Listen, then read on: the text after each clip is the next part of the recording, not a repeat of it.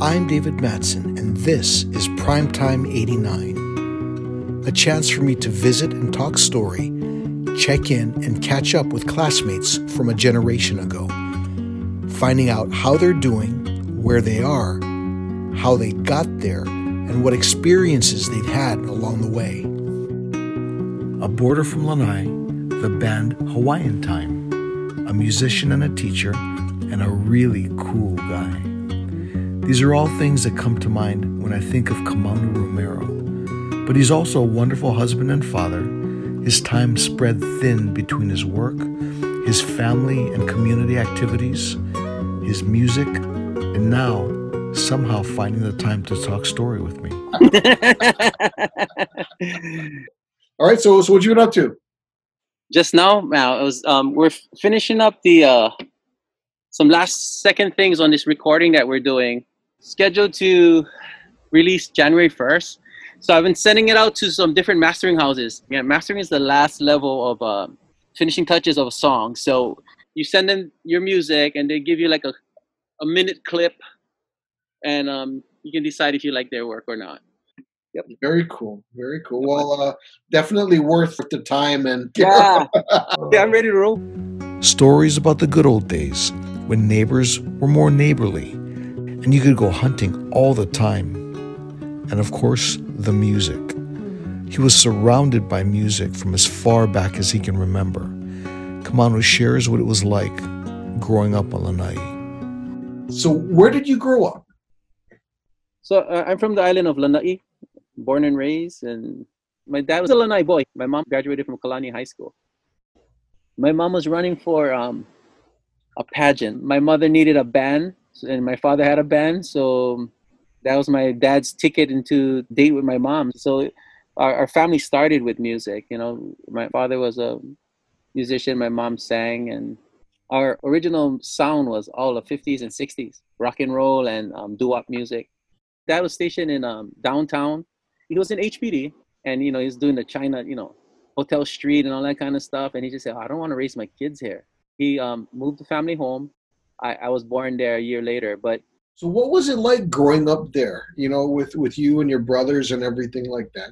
It's probably boring for most people, but it's it's not like people tell me, "What do you do?" I just chill, and I like to go hunting. I like to go fishing. I like to just you know go hiking and stuff like that. It's you know it's not even no big deal to just hang. I, I, love that. You know. So is that the kind of place where you know you just leave your toys, your bicycle right on the front yard, and it's not going anywhere kind of place? It used to be. I, I, now I heard it's not as much, but yeah, nobody locked the doors. You know, it was safe to, you know, walk anywhere at night. You know, you didn't have to look look over your shoulder or anything like that. Only only three thousand people on the on the whole island. Did you have any stoplights on the island growing up? No need to. There's not enough people. It's like a place that time forgot. You know, I, I always feel like I had the greatest upbringing. Um, you know, it, super safe. You know everybody. Coming from Lanai, there's nothing to do, right? So there's no like malls. We didn't have any movie theaters. Um, no, no place to really go. So we did everything as a family, pretty much. On weekends, my father brought us camping or brought us to the beach. You know, you had every dinner together, and you there wasn't really there was like two restaurants and only one open at, for dinner actually, and it was too expensive for you to go all the time. So all your meals were together. Um, so much time spent together. So in fact, when I went to Kamehameha, my youngest brother, he's five years younger than me. He was crying every day because he missed me. So like, I gotta go home. Yeah, yeah. So you know, till now, it, they're my best friends. We're as close as can be, closest brothers can be. Yeah. Awesome, awesome. Yeah. Music. So, what's your earliest memory with music at the home? Oh man, just just singing, uh, singing in the parlor you know all the time and really enjoying it. And not just me i'm, I'm talking just watch listen i can still see my mom and dad singing together and and then us rehearsing from from little. I remember i remember singing at parties. I still remember being only like three or four years old or maybe a little bit older than that but um, singing background for my brothers. Uh, and then um, these filipino men it was a filipino party and they're just throwing money at us at our feet and stuff like that. And I remember going and grabbing all the money and, on, on the ground after. It was I, I don't know how old I was, but it was I was was very young. So that was some of my earliest memories. Mm. What were some of those songs that that you guys used to play a lot of growing up, or your your dad used to play that had special meaning? Um, it's most songs that my mom sang. My dad would play, and my he would play the guitar, and my mom would sing, and it would be like um, sad movies. Sad movies make me cry. Um, there's this German song that Elvis Presley did, um, Operation GI Blues or whatever the movie that is, the military movie that he made, the one he's in Germany. So my mom sings that, and that's still one of our best songs. Can't you see that I love you? Please don't break my heart in two. Break my heart in two, cause I don't have a wooden heart. So my mom would sing that, and my mom has a cute little voice, and would watch that movie too, Elvis Presley movie. But that's that's like that's the Romero song. Yeah. And nice. then it, and it goes into German too. Ushite, ushite, usted se lazy down, stay se lazy down, Anyway, yeah, love that song. Love it, love it. Yeah. Wow, that yeah, that that's that's the kind of stuff. I mean, music resonates a lot, you know, and and really kind of brings out those feelings. But when you got those songs that that connect even more, that's you know, that's just even more special. Yeah. Yeah, and we still make my mom play it. We yeah. we play, I would sing it. We play it, but she sings it. Yeah, yeah. Oh, sweet, sweet. Thanks for sharing. And I go home at least two, three times a year. My mother is still there, and my brother is, and try to bring my family home every summer to um, spend two or three weeks and go camping and do all the stuff that I used to do. Ooh, nice. Yeah. Up until this year, I finally changed my license because the Hawaii forced you, but it, it said it said Lanai until this past August when they forced me to to um, use my residence here. Wow, that says a lot that you kept it for you know almost fifty years. I can relate to you know really um, having that that nostalgia for home. It wasn't for COVID because all I needed to was go home and get a couple of bills put on my name on Lanai, and then but it was just a hassle. Didn't want my mom to to do too much either, so yeah. I plan to plan to make that happen again someday. But Lanai is still my home, you know. We never know what we're willing to do or what we're capable of until we're called to act. Through the challenges that find us in our lives, we discover our strengths and understand more clearly what matters most. So I understand your brother Lewis was diagnosed with AML a few years back, yeah? Yeah, so um, you know, I was at a soccer game. My daughter is playing soccer, and I, I, I get a call and my and it's my brother, I, I see the number, and so I talked to his son. I said, "How you dad?" And he said, "I don't know. You don't look too good." So he had pneumonia like a week before, and it's him. And he, my brother told me, "I get, I get leukemia." And like, it's just my, my, my jaw, my jaw dropped. And I'm like, "What?" And you know, and I remember just telling him, "I said, don't worry, we'll get, we'll get through this together." You know, but still in the back of my mind, it's like, "Damn, this is, this is some serious stuff here." You know what I mean? Mm-hmm. And so, so anyway, he flies up to Honolulu immediately. He he, he needed immediate uh, care, so he starts his chemotherapy, and it's a major thing. It's not like it's it's not like other cancers. You you you you're going to be in the hospital for a month, and then so we get it to remission.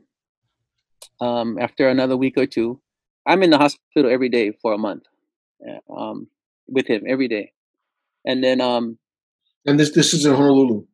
Honolulu, yeah. And then and then even after he was out of the hospital, he stayed with me for another month or two. And so he, he's in remission, but when he's still in the hospital, the doctors do a genetic test and they see a a, a mutation in a gene that said it's going to come back. You're going to need a bone marrow transplant. So, so you're in remission now, but that one particular gene is not where you want to be. It's going to come back. So we do a bone marrow drive and stuff like that. Thank God my brother Kekai is a 100% match. And so a few months later, my brother goes to Seattle to do the, um, the transplant. Mm-hmm. And then we go there, and the, the doctors like this match so much that they do like to do a stem cell because it's uh, better than bone marrow. It's just a scary thing, though, because we didn't know at the time because my brother didn't tell me, but we basically gave him a 5% chance to live. Um, and then he didn't tell us that until after but then and then even up until the time where you're doing the the whole process of the stem cell thing.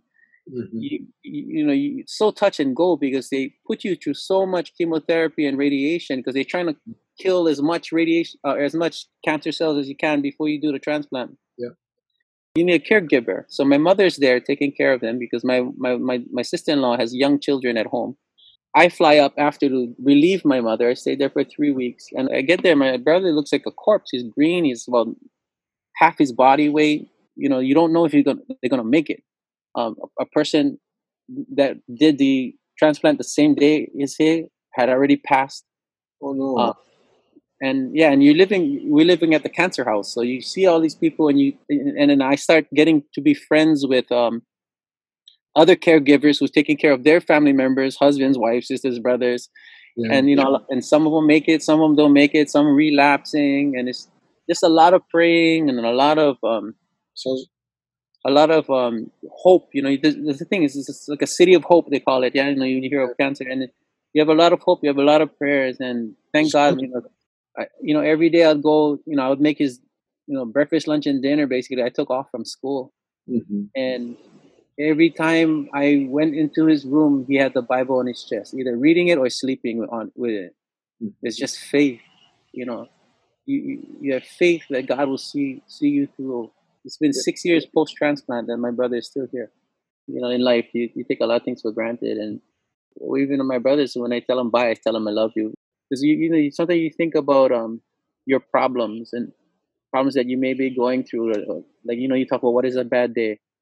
Oh, my worst day is not even one day my brother had in in in in, in cancer treatment. My worst day in life has was nothing like what he had to go through, and you know, I, I, and I seen him, and you know how that chemotherapy affects your uh your psyche and the medicine and and your uh depression and fog and all that stuff that sets in. And so you just never know when your your time is up. And so just an appreciation of life uh, when you see somebody goes through that. And, and it also makes me um think of others who are going through that fight too and Mhm. and especially to Stephen you know my heart goes out to him yeah, yeah, yeah. Thanks for sharing. oh no easy thank you Memories of Kamehameha. Whether it's the freshman run or song contest, the smell of flowers, or the sound of buses, we all have indelible memories from high school. Kamanu shares some of what he remembers. How do you think your high school classmates remember you? Went to Kamehameha from freshman year. Yeah. So when I went to Kamehameha my freshman year, I was pretty bashful, man. Coming from Lanai, where I knew my 40, well, 30 something classmates since kindergarten, being related to half the island, then going to a school about 340, and then going to a place where it's so big and you hardly know anybody. I was kind of shell shocked, and um, took me a while to actually um, get comfortable. You know, just being around, walking. I remember freshman year actually not being comfortable walking down the halls you know, but you know, if you knew me, you know, people in the dorms or people had class with me, they, they knew that I was a, a fun guy, nice guy, country jack, you know, yeah, um, like to have fun, you know, playful, playful and stuff like that. And then I think guys who didn't know me, I think for the most part, they, they knew I was a cool guy. You know, I, I was I wasn't a troublemaker. When I went to high school, everybody got into bow. They still the hunted rifle, but you can only you can only hunt with rifle so many times during the year. There's a fall season and a, and, and a, a spring, and it's only one time. With with bow and arrow, you can hunt every day of the week. I shot my first deer at 10 years old. So all my classmates, all my hunting friends, they all got into bow and arrow, and I didn't because I was at Kamehameha, and I'm I know I would be into it because when I retire, I want to be going bow hunting, and um, I have a bow. Somebody just gave me a bow, so I got to start practicing. I already got my son a bow, so I, I I, I learned from my mistake. He's he's gonna he's gonna hunt deer. He's only ten, so twelve years old. He's gonna hunt with rifle, but I'm already getting starting on the bow and arrow though. Are there any things that you held on to from high school, like mementos or anything like that? So the only thing I have that I know I have, like, I have this trophy. I won the um, uh, basketball MVP for the dorm. Um, they have they have leagues. Yeah, they have you know basketball, baseball, softball, and so my senior year I won the uh, MVP for basketball. And for some reason that trophy's still around. I don't know. I guess I was proud of it. It was hard. It was hard fought for and hard earned, but um, So if you could have one of your former teachers be your child's teacher too, who would that be and why? Okay, so Miss Littlejohn was my freshman year math teacher, and so I was always pretty good at math. And even when I took the entrance exam, I had I was in a 91 percentile. I remember my father saying, "You know what that means?" I, oh, I don't know. He said, "That means only out of 100, only nine kids sm- smarter than you in math." Anyway, Miss Littlejohn helped me get to where I should have been at. Mm-hmm. You know, so and she was a great teacher. Miss I'm sure some of our classmates. Yeah, she's Afri- African American, short little teacher, but she was a little firecracker. I loved her. yeah. Yeah. Nice, nice. After high school, Kamanu took some time off from college to follow his passion for making music with his brothers and some friends. What are some of the misconceptions you had about what life after high school was going to be like? I didn't know what I was going to be at the time. I didn't think too far in, into the, into the future. You know, my father always made me know I was going to go to college and and do that stuff. So you know, from high school, I know I was going to go to college and so when I graduated my bachelor's degree, I, I spent one year just playing music. I, so I worked on a the Windjammer um, cruise. The, there's a boat on the ocean. No, the Windjammer, the Rella Mae. Okay. It's a big old ship. Um, it was parked right next to the uh, Maritime Center. So so I did that like f- five nights a week, and then we had our just released our second album. So it was really busy. So what I know is that it was a fun year. So the band is is my four brothers and this guy named Kalani Benanua from Lanai. And then so we we had we made our first album and then my youngest brother Mahina was graduating from high school. So I and I was at UH Manoa. I said, let's move the band up here. Let's perform. So I asked um Graydon Kelly, our, our classmate from freshman year, to to join us. So my so my two younger brothers, Graydon and I, all lived together. So it was just a great um great time, you know, playing music, living with those guys and I was so I was about 24 at the time, so it felt like I was still 7, 18 because I was just living with the boys. I just wish I was single at that time. That's the only thing that I wish I could be too. I could be too, I wish I was single at that time. But hey, but still a great year. Where did you guys live? We lived right uh, right off university actually. So even even better. So mm-hmm. Moose's was right there and oh okay, so the funniest story. Okay, so one night I'm like sleeping already. I, I don't know exactly, but somebody's knocking on the door, knocking on the door. So I'm like, who's this? Like two, three o'clock in the morning. So I open the door. It's Keala Silva, drunk as a skunk, drunk as a skunk, drunk, drunk, drunk, drunk. And so, and he's with a girl, and this girl was not his type. Let's just put it that way, not his type. he was passed out. And then anyway, I have a song that's called Hangover. It's on our uh, second album. It's about that night. It, so and we even reference Keala's name at the end of the song. So it's called Hangover. Check it out later. I hope that didn't happen every weekend for him. we still remind him about that night. I, I don't oh, think yeah? he remembers too much about it, but he, he, he knows. yeah, all thanks to Keala. You know, each member has a distinguishing personality Hmm. that appeals to a subset of the audience, and and I'm assuming that um, your band is no exception. So, so when I say a name, I want you to say the first word that comes to mind about them. Are you ready? Yeah. So we start with you, Julian Kamanu. First word, cool. Of, course, of course, you got to go with cool. John Mahina. Sly. Louis Pinet. Mm. Ladies' man. And that's the fireman, right? Yeah. Isidoro Kekai. Panties with telephone numbers on top.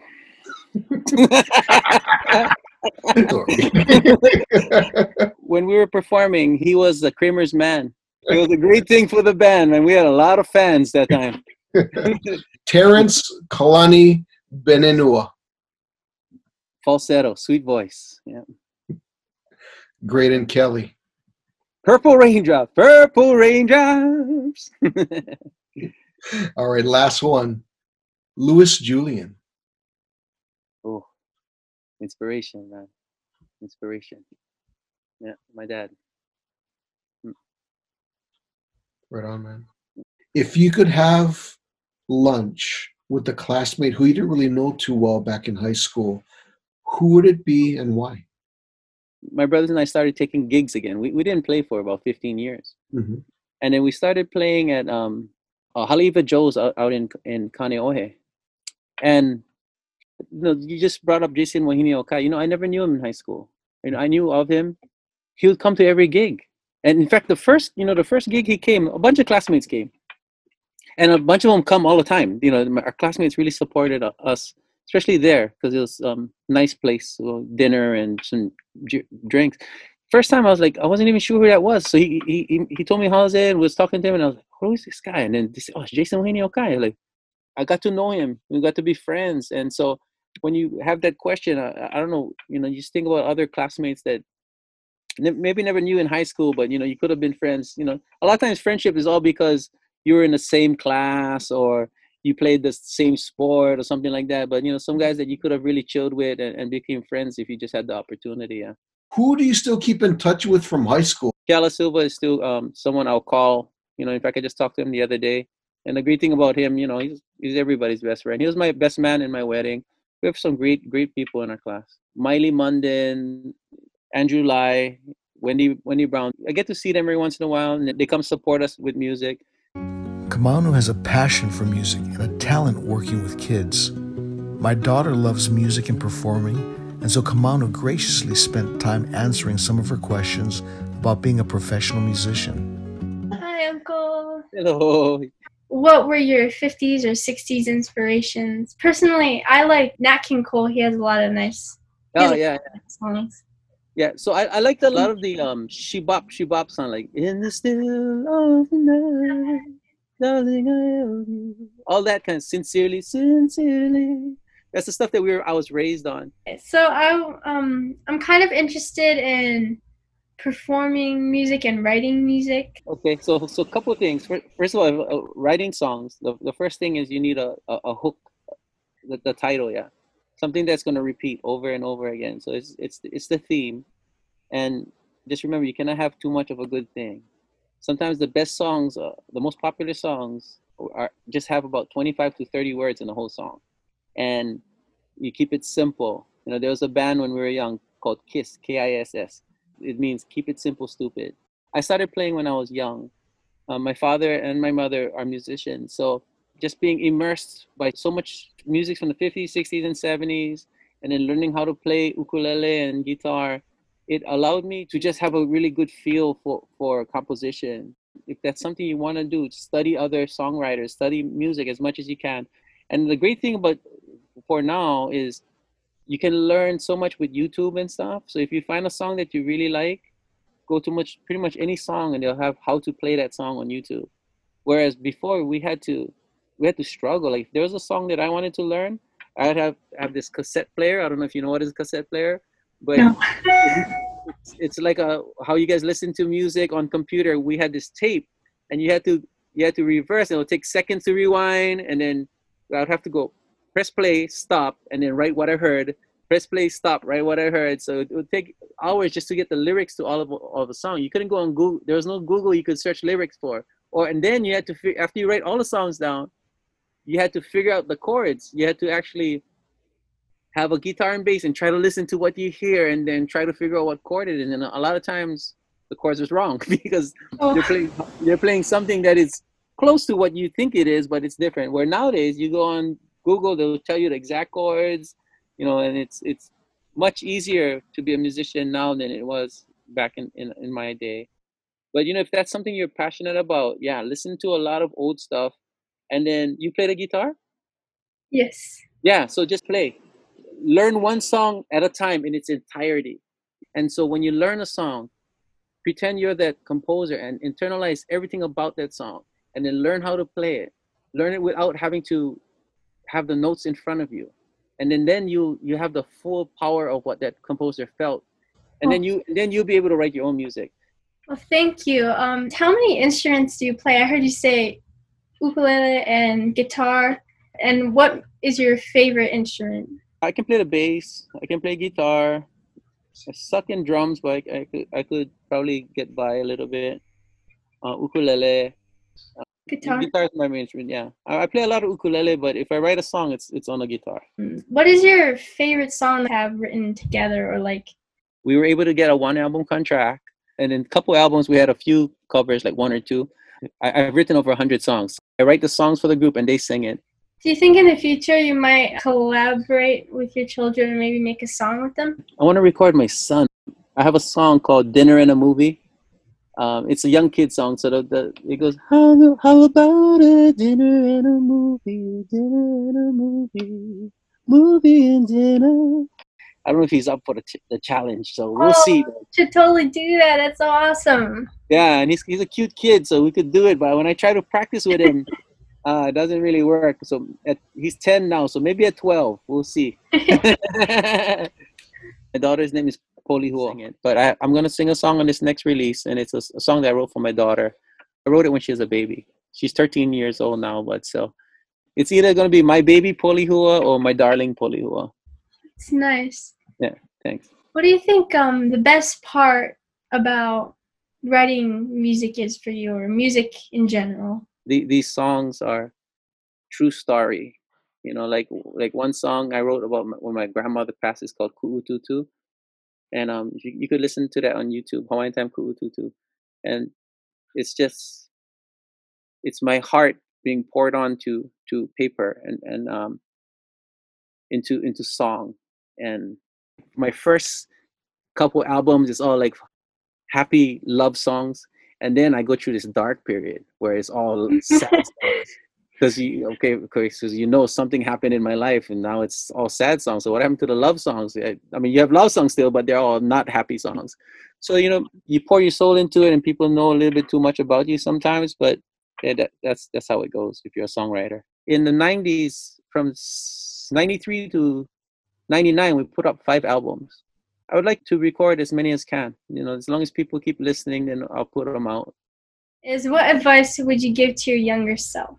One piece of advice that I would, I, I actually was given by my father, though, that I would share to to you and any inspiring musicians is my father always told me, "D- d- don't quit your day job. Do not quit your day job because music is something where um, very few people can can do it as and make a de- decent living. You don't give up on your dream like that, but you have something to fall back on. Get a college degree in something that can earn you money, and then follow your music as as a as a passion, and maybe it'll turn out something where it can can be um, financially worth it, but at least you'll have something to fall back on. So don't quit your day job. Thank you so much. You're welcome. Well, they Yeah. say that you know if you find the job that you love, then you never work another day in your life, right? Yeah, that's true. That's true. Yeah. Yeah. So I teach music. I teach children how to play the ukulele. Like I wish I could have recorded my my my session yesterday with my kids, virtual teaching, and you know we open up. This is eight o'clock in the morning, and I say, kids, take out your ukulele, let's tune up. And the next thing you know, we're jamming for 25, 30 minutes, song after song after song. That's better than vitamin C and coffee in the morning. I don't need co- black tea, coffee in the morning, but I'm singing, I'm energized. So it, that job, my teaching job, is not work. That's where you recharge. Well, yeah, yeah. I mean, it's a it's a long day, so it, it, it is work, but it's it's not like any teaching job.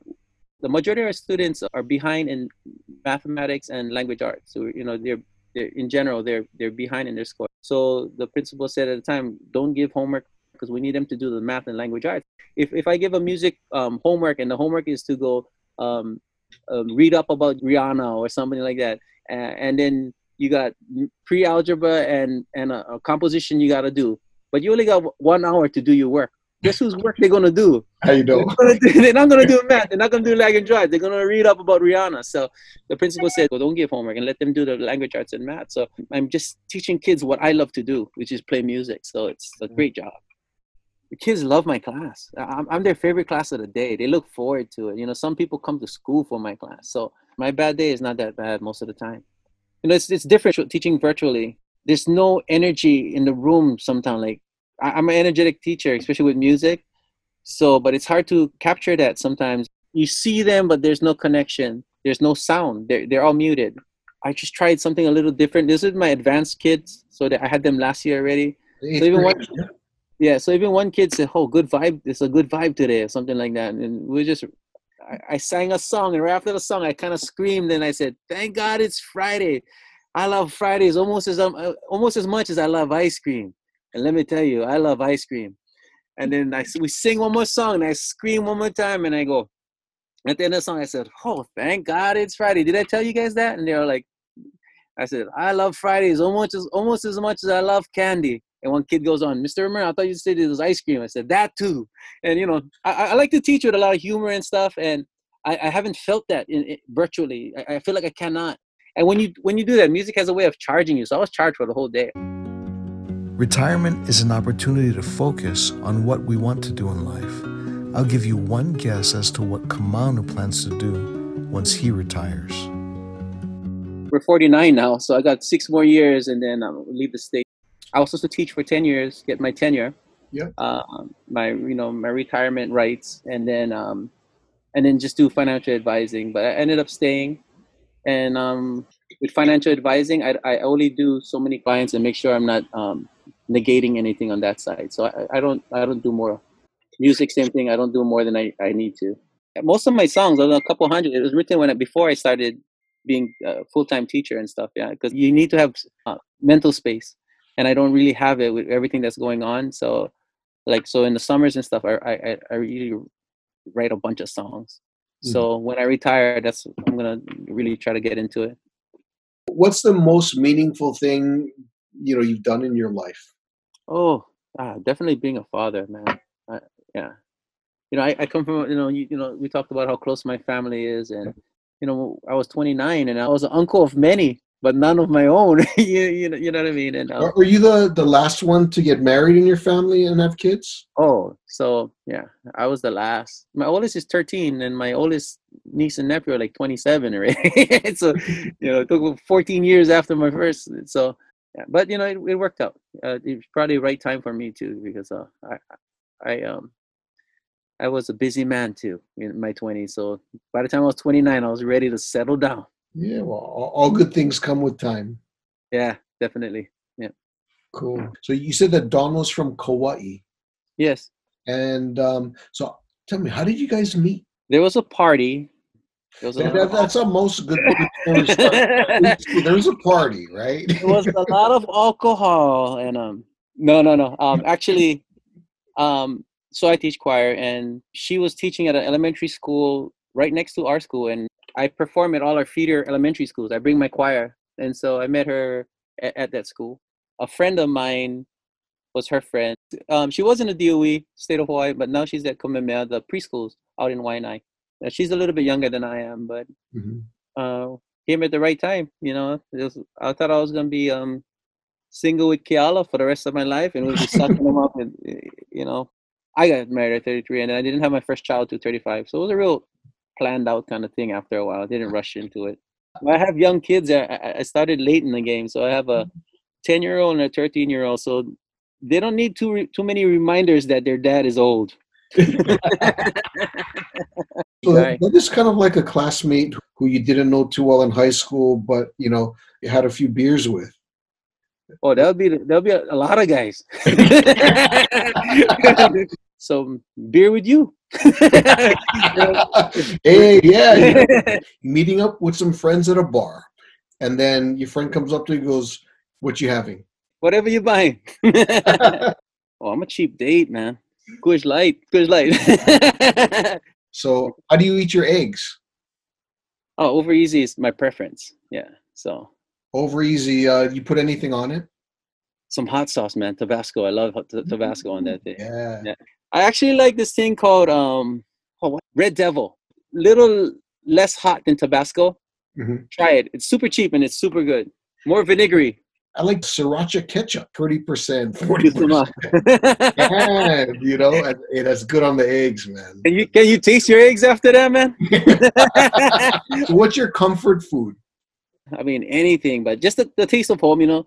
A, a, lot of Filipino food. You're married Filipino, so you know some of that stuff can be sometimes um, you know, an acquired taste, you know, for some people, but you know, it's first first-hand nature for me. And then yeah, I'm such a pig when it comes to food. That's why I got to do on a fasting diet because if not, I'll just eat myself to death. Um, but but I love food, man. I love to eat, and I like to cook. You know, my, both sides of my family there there are some good cooks. Yeah. So we were raised to um, cook our own food. So I like cooking. So I've been um, diving into the Italian cookbook, and yeah, I can I can cook anything. I even cook Filipino food. Some of the uh, ethnic stuff I, I can do pretty. So, like, give me an example of one of the Filipino dishes that you make. Oh, just some of the standards, um, like adobo, pinakbet, Mhm. um, sari sari, not the crazy stuff. No dog, no dog on my menu either. You know, a lot of times they, they tell Filipinos eat dog. I say, you know, was- sometimes my Hawaiian friends I say, you know, the Hawaiians used to eat a lot of dog too. Yeah, they they, they have uh, some books from Kuykendall and stuff where they, when Captain Cook was around here, they had an imu with 500 dogs. The Whoa. Hawaiians had Hawaiian had small dogs as well, so you know, you needed a lot of them to feed. Yeah. So, what, what about uh, like a healthy diet routine? in, intermittent fasting. Um, you know, there's kind, kind of a lot of research in it, and I, I've been doing it off and on for the last couple years. I've been on it for a while now, and I, I don't do it every day. Maybe like five days a week though, and it's it's easy. It's easy when I'm working. So, you know, I I eat up until about like eight o'clock at night, and then I don't eat until lunch or late lunch, and then I you know, so you so what it is is you you you don't eat for 16 to 8 hours and then you eat for eight to six hours, depending. Yeah, I'm able to keep off weight, and I don't even notice. I don't notice that I'm hungry. You know, like in the morning when I didn't eat breakfast, and sometimes I don't even eat till like three or four o'clock in the afternoon, Hmm. and I don't notice that I'm hungry. It's because I'm working though. I'm teaching, yeah, so I, I'm too busy to to get hungry, I guess, and I feel fine. Actually, when I eat breakfast, I feel more sluggish during the day. I like the routine. But if I have like something that's really filling, my gosh, I'm I'm dragging for the rest of the day, and Another yeah, hour later. Yeah, yeah. yeah. So I still cheat. I still do those every once in a while. But yeah, I know exactly what you're feeling. You hit a wall after that. Yeah, after a big lunch. oh, right after I eat that, I'm getting tired. Like, oh, know, Time to go nine nine. yeah, it is, it is. So, do you have an exercise routine? You know, I I did up until um the lockdown and stuff. So when my my son has soccer practice, I, I'm usually running around on the side. Just I, I do sprints. I'm I, I- don't like um long distance running, but I, I read that sprints are better anyway. So I, I'll sprint for about 15 seconds. Not full on sprint. Not like I'm trying to win a race, but it's you know, intense. Um, what do you call uh, an intense run? And I'll run for about 15 seconds. Then I'll walk for about 30 seconds. Then another maybe, and it will be probably about 30, 40 yards, or maybe 50 yards. No, not not 50. I, I, I think that's too long. But yeah, 20, 30 yards, and then I'll walk, and sprint again. I'll do it for about 15, 20 minutes. Trying to stay young, my man. That's right. That's Yeah. right. So, how do you feel about turning 50? Oh, brah. You- You're 50. Now you're 50. We're all 50. it's kind of it's kind of scary though because it's like oh that was fast yeah that was fast and then you know you're almost in denial like but then when think about it when you were 30 anybody who was 50 was old eh? like i hear somebody oh i don't even feel that old oh, i'm going for 49 i don't even feel that old but just remember when you was 25 when you was even 30 somebody 49 50 was old yeah oh you that guy now it was so- so funny so a few years ago, I think I was called uncle three times in one day. I was like, oh, brah, I really am uncle now. Yeah. I was like, oh my goodness. Yep. I'm, I'm, I'm getting old, man. so, what you got planned for the next 10 years? Where do you want to see yourself in the next 10, 20 years? Oh, shooting bow and arrow in the afternoon. Nice. eating a deer or two. Yeah, no, I, I don't know. I, I think I'm gonna be. Um, I, I we bought the family home in Kauai, um, so I'm probably be there, chilling. Oh. Hopefully, How would you describe a fulfilled life? Oh, I think just my children are okay. You know, which is, you know, I think we put these guys into the world, and we got to be responsible with that. That's a huge responsibility, and I think people take it for granted, and they just think they're gonna have kids and put them out, and not realizing that um, the world that they're putting them into is is is it shouldn't be a worse place because of you. You should be trying to make a, this place a better place, yeah? and so train them well, give them love, um, and and and and raise them well, you know, and, and then they they will make the world a better place. We're from all these different places in the world, brought to one school, in our school. It's not by accident we all put together. Mhm. You know, God put us there for a reason. We became friends, and all because of Kamehameha Schools, because God put us in that class, class of '89. You know what? Hey, hey, not bad if it was class of '88. Get some cool guys, but just imagine if it was in class of '90, bruh. That would have been, so, been so boring. we was put in class of '89, bruh. That's some good stuff. Class of '89. That's that's the one. Oi. You're number seven. Lucky So, number seven. lucky number seven. I hope you enjoyed this episode of Primetime 89. I'd like to thank our guest, Kamanu Romero, for taking time to talk story with us. I'd also like to thank everyone who helped put this together Jamie Barboza and Nicole Yoshimitsu, Sean Maskell, Wendy Brown, and Kaylee Aquaro. And a special thank you to Dwayne Andres for the music, and Elizabeth Matson with production and editing. I'm your host, David Matson. Be sure to subscribe to get the latest updates and news on upcoming episodes. And join us again with another classmate on Primetime 89.